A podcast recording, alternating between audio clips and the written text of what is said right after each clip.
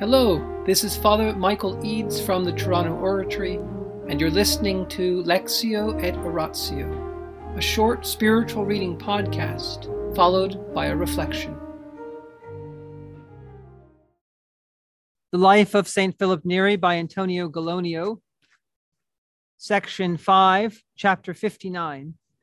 Philip appears to one in peril on the sea. In the same year, there were two of his disciples, an Italian and a Frenchman. The Frenchman was called Louis, but I forget the name of the Italian, who was chamberlain to Cardinal Guido Ascanio of Santa Fiora. Only Louis is still alive, and he is 80 years old or even over. One day, Philip took the opportunity to speak about them. During the period of discourses, when there were many people present, the Italian, he said, would regret the enterprise he had begun and return to Egypt, although he appeared to be much better than the Frenchman, being a man deeply devoted to prayer and mortification, and demonstrating his piety openly. But Louis will be more fortunate in retaining the devotion which he has begun to practice.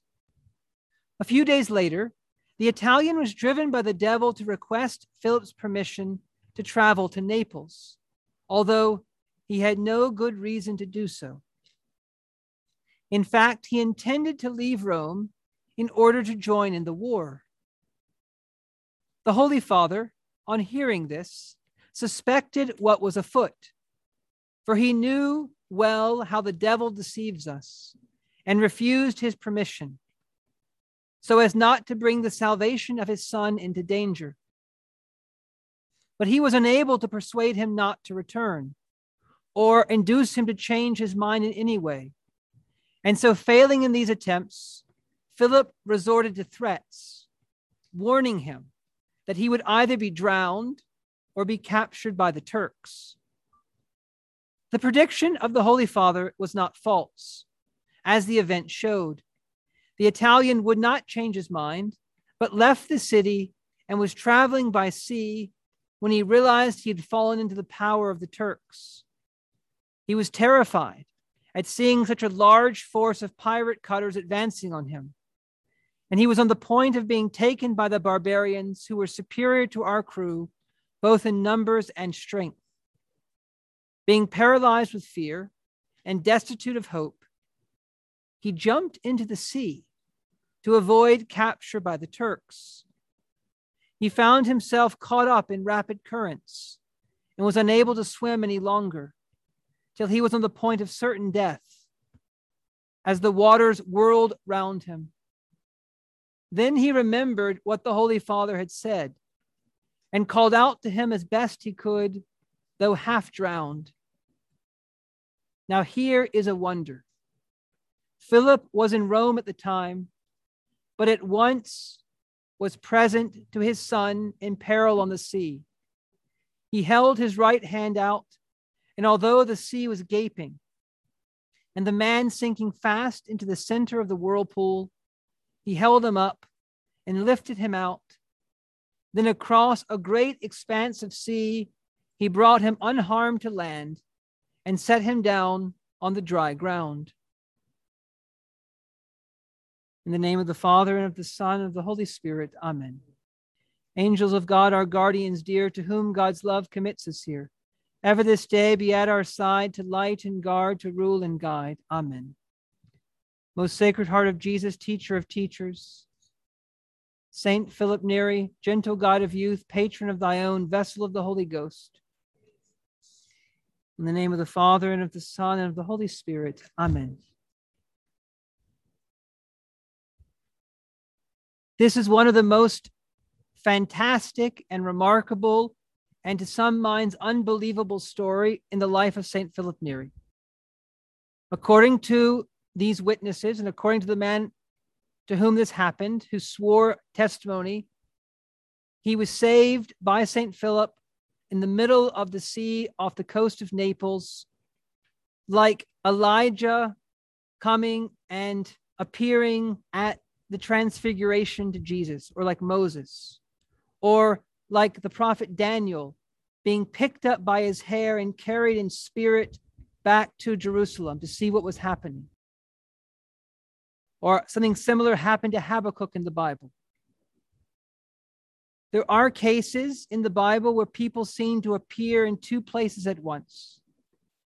And this phenomenon is called bilocation. And there are pilots, there's a pilot who testified in the Second World War that a priest in a Franciscan habit appeared in front of his plane as he was flying and redirected him, and he avoided catastrophe. He found out later on. We know in other lives of the saints that they have this ability to be, it seems, in two places at once. And this is the kind of thing that's being attributed to St. Philip that he's in Rome and yet he's able somehow to save this man from the sea by grabbing him and pulling out of the water. Of course, it reminds us a little bit of the story of Jonah, who fleeing from God, not wanting to do what God wanted him to do, he was running away from Nineveh. He throws he's thrown into the sea and he's saved not by the hair but by a, a whale. So it's not totally strange to the Christian worldview and the Christian imagination that this could happen. But what is it that we should take from this? Well, one of the things we should take from this is that St. Philip Neri felt great love for this man, even though the man was doing what Philip told him not to do, even though he disobeyed him, St. Philip did not give up on him. He did not give up on him. And so let us ask for the grace tonight to love someone else with supernatural love and to ask for the grace not to give up on that person.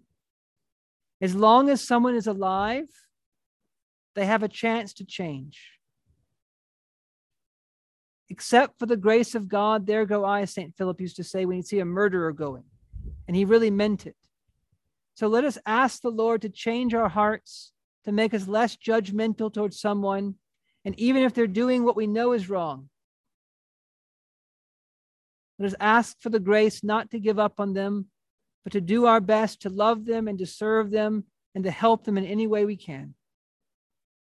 And if we ourselves feel like we want to give up, if we feel like we're a hopeless case, then tonight before you go to bed, ask St. Philip to make you his spiritual son, his spiritual daughter. Ask St. Philip right now not to give up on you. In the name of the Father, and the Son, and the Holy Spirit, amen.